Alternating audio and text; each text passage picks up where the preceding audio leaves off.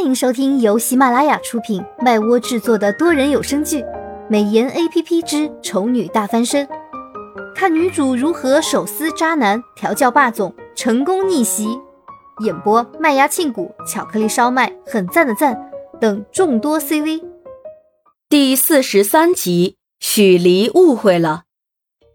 苏荣苦着脸跟着唐胜走进去，一路上遇到很多人询问他的身份。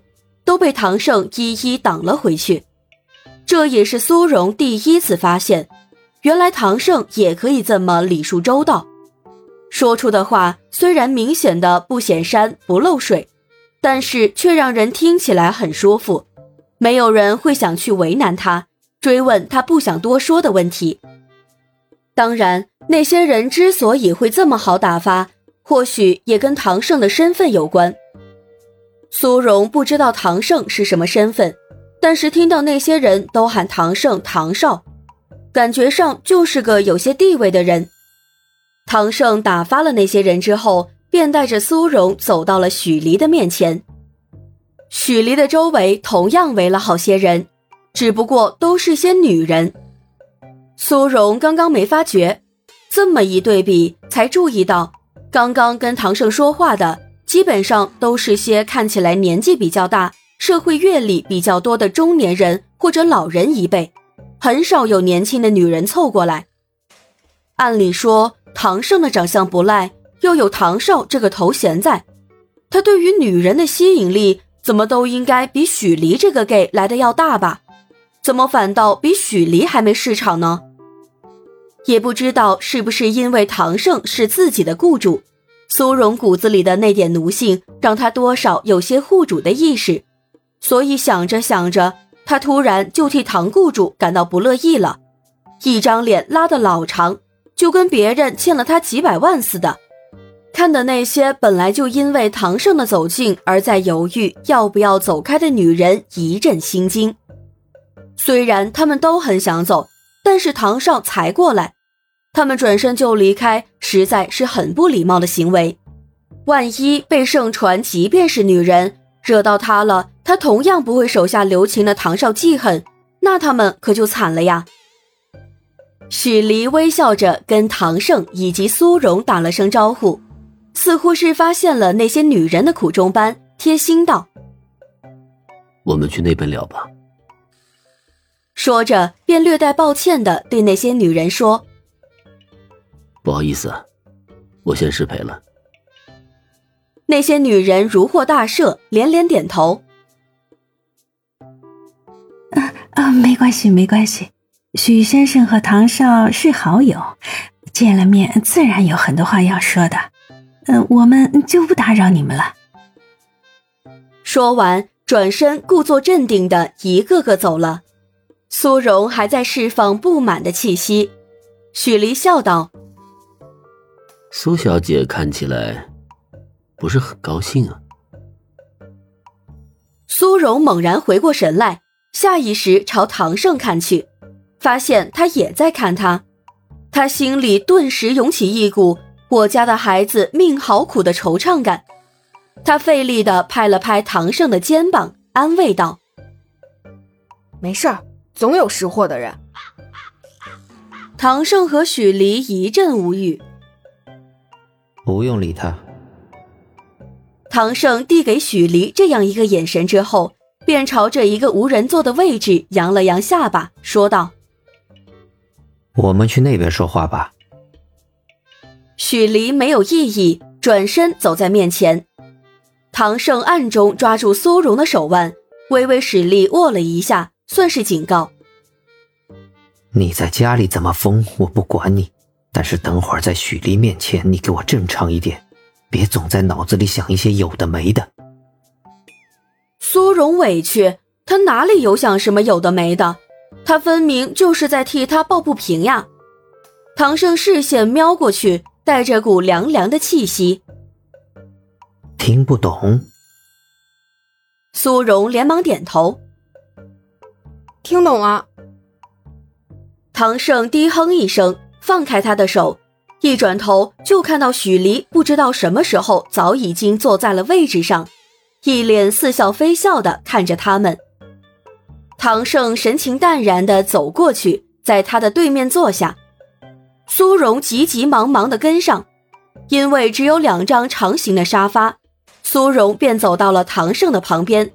刚想坐下，就听到唐胜干咳了一声，他连忙立正站好，跑到许离的旁边，小声问道：“我可以坐在这里吗？”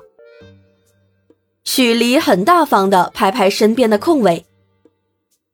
坐吧。苏荣坐下之后，许离的目光在他和唐胜的身上来来回回的看，那目光看得苏荣一阵寒毛四起，心说许离该不会是误会了什么吧？然后他就听到唐胜冷静的问道：“你的小男友呢？”许离啧了一声，说道：“他不知道抽什么风。”早上还兴高采烈的说要跟我一起来，下午出去做了个发型回来，就说不来了。虽然是抱怨的话，但是从许离的嘴里说出来，总感觉带着一丝浓浓的温情，让人不由得羡慕他和江月的感情。等等，许离刚刚说江月出去做了个发型之后就改变主意不来了。难道是他把他气的？不会呀，自己也没有说什么特别过分的话呀。而且这跟对方来参加这个宴会有什么关系？许离或许是注意到了苏荣的沉思，便问道：“怎么，苏小姐知道原因？”苏荣下意识的回答道：“我也不是很确定。”说完，才察觉自己说漏嘴了。不过转念一想，他现在就算假装什么也不知道，过后江月那个二货，没准自己就全都供出来了。所以在短暂的惊慌过后，他便坦然的说道：“其实今天下午的时候，我有遇到江先生。”哦，许离笑道：“苏小姐跟小月的感情。”似乎不错呢，前天还陪她去逛街了。奇怪，为什么对方明明是在笑，但是苏荣还是莫名的感觉到了一阵寒意。嗯，也没有，其实前天是碰巧遇到的，今天也是。苏荣说完，自己都觉得不可信，虽然这的确是真的。不过，总不能让他老实说，前天他是特意去找许离的，而江月是跟踪他过去的，所以两个人才会碰到的吧？唐生这会儿似乎也感觉到了情况不对，便主动问苏荣：“你下午遇到他的时候发生了什么事？”苏荣为了证明自己的清白，连忙解释：“其实也没发生什么。”就是我做头发的地方正好跟江先生是同一家，我们就说了几句话。说着，见两个听众都没有什么特别的反应，苏荣只能透露了一点：江先生有一件事儿，希望我能帮他隐瞒。什么事？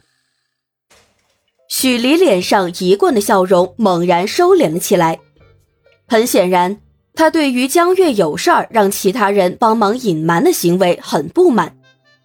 苏荣察觉到他的情绪，状似为难了一会儿，然后才说道：“因为许先生是江先生的恋人，我才说的。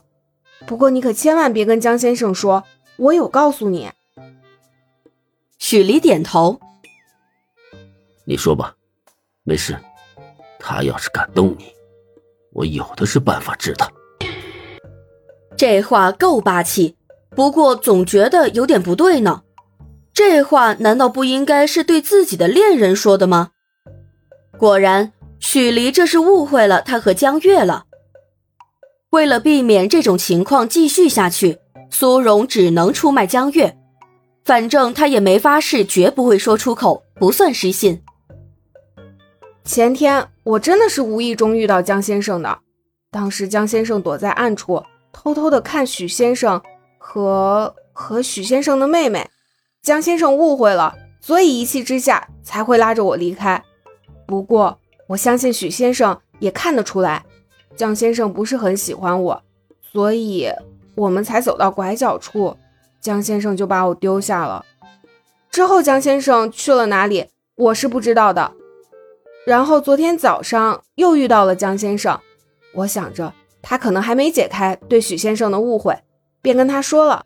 而当时江先生的样子看起来很憔悴，连黑眼圈都出来了，走路很费劲的样子，显然是为情所伤。江先生何其骄傲，自然是不愿意被人看见这副模样的。所以今天下午遇到的时候，江先生就一再强调，让我不许把他偷偷跟踪许先生以及为情伤神的事情说出去。江先生大概看我不是很值得信任的样子，所以即便我答应他了，他还是气冲冲的离开了。苏荣说完，偷偷的注意了一下许离的反应，发现他脸上的笑容又回来了，顿时松了一口气。许离大概真的心情不错，听完之后还贴心的安抚苏荣，绝不会跟江月说他把事实说出来的事情，让他放宽心。然后又问苏荣：“怎么会知道前天跟他在一起的女人是他妹妹？”唐胜帮苏荣回答道：“他怎么可能会知道？前天他出去买完东西回来之后，就一副有心事的样子。我一问之下才知道，昨天他遇到你的事。我想着你这小子最近都改吃专食了，怎么可能跟其他女人在一起？再想起来你前几天说的你妹妹要回来的事。”就知道那个女人是谁了。许离对于唐胜说的话是不会怀疑的，当然，他也捉住了关键词。苏小姐难道跟你住一起？唐胜微微挑眉：“我没说过吗？确实没说过。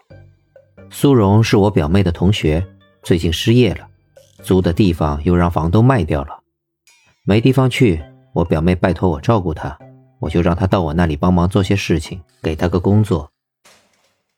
许离眉眼含笑，唐胜的话他信，但不是全信。唐胜是出了名的对女人不耐烦，现在竟然好心到去收留表妹的同学，怎么想都觉得这其中有猫腻。不过这不是他现在最关心的。他看了眼手表上的时间，说道。等会儿我要先溜走，一起吗？一起目标太大了。唐胜说道：“我先走，你和苏荣帮我挡着，然后你再带苏荣出去。”哼，就你会算。许离笑骂一声，却没有反对。对于唐胜把苏荣交给他的行为，他只当唐胜是在欲盖弥彰。毕竟刚刚才被他看出了他和苏荣的关系不简单。大约半小时之后，苏荣和许离一起离开了宴会现场。苏荣心里暗骂唐胜，带他过来这里又没让他好好的吃上一顿，现在还把他丢给了一个归心似箭的男人，这样实在是很过分。本集已播讲完毕。我是小美的扮演者，很赞的赞，支持我们就来播订阅吧，么么哒，嗯啊。